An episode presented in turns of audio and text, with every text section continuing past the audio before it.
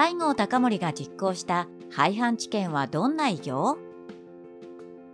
今回は西郷隆盛が実行した偉業の中で廃藩置県について取り上げます。江戸幕府の時代は幕藩体制といい藩主は武家諸法度を遵守しつつ藩独自の政治を行っていました。幕末で欧米列強が日本に接近すると藩がバラバラで独自の政治をしていたら日本が一丸となって欧米列強に立ち向かえないという考えが生まれました。明治政府は中央集権化を目指して改革を断行します。この記事では幕藩体制から中央集権化に至るまでの過程と藩籍奉還廃藩置県の概要について説明します。幕藩体制とは幕藩体制とは江戸時代の政治体制です。諸藩が本百姓の治める年貢を基盤にして藩にいる人々を支配しました。全国の藩は武家諸法度を守らなければなりませんが警察や裁判などは藩独自で行っていました。藩主が独自に政治を行うことができたことから幕藩体制は現代と異なり地方分権と言えるのかもしれません。藩籍王冠と廃藩置県中央集権化に向けて藩籍王冠は1869年に全国の藩主に藩土地と籍人民を明治新政府に返上させた改革のことを言います。明治新政府の大久保利通と木戸孝允が建議しました。薩長土肥の4藩主が先に藩籍奉還を行い他のすべての藩が薩長土肥に倣って返還しました。藩籍奉還後旧藩主は地藩寺として幕藩体制の頃と変わらずに支配を続けました。地藩寺としての給料は明治政府より受け取っていましたが明治政府は給料を払い続けていたため財政難になっていました。廃藩置県とは1871年に幕藩体制を解体して全国を明治政府の直轄にしたことを言います。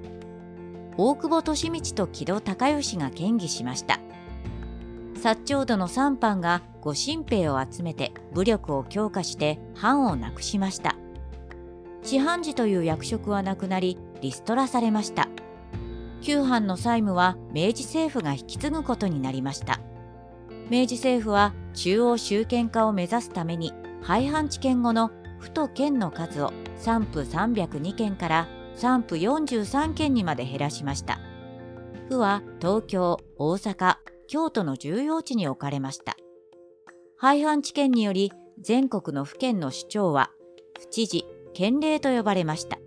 ただし当時の府知事県令は戦後の都道府県知事とは異なり中央からの派遣された人で選挙では選ばれていません。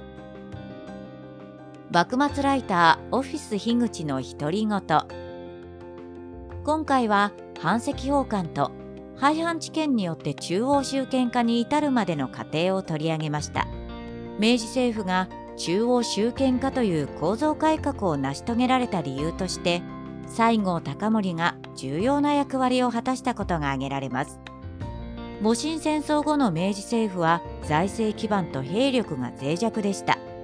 NHK の連続テレビ小説「朝が来た」で見られたように明治政府は大阪の商人から借金をしていました。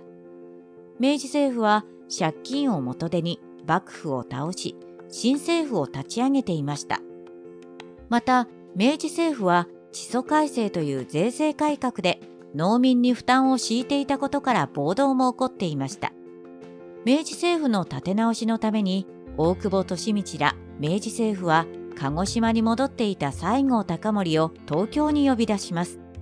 東京に上京した西郷隆盛は改革を断行しました。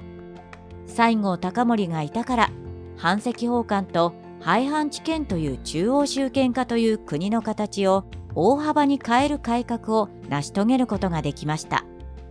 西郷は明治政府内で陸軍大将となり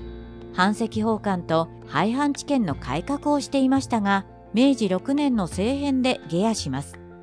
その後不平士族による最後の反乱西南戦争で自害しました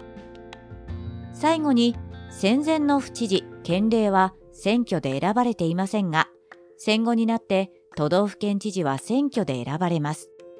選挙で都道府県知事は選ばれていますが、未だに中央集権化の体制は残っています。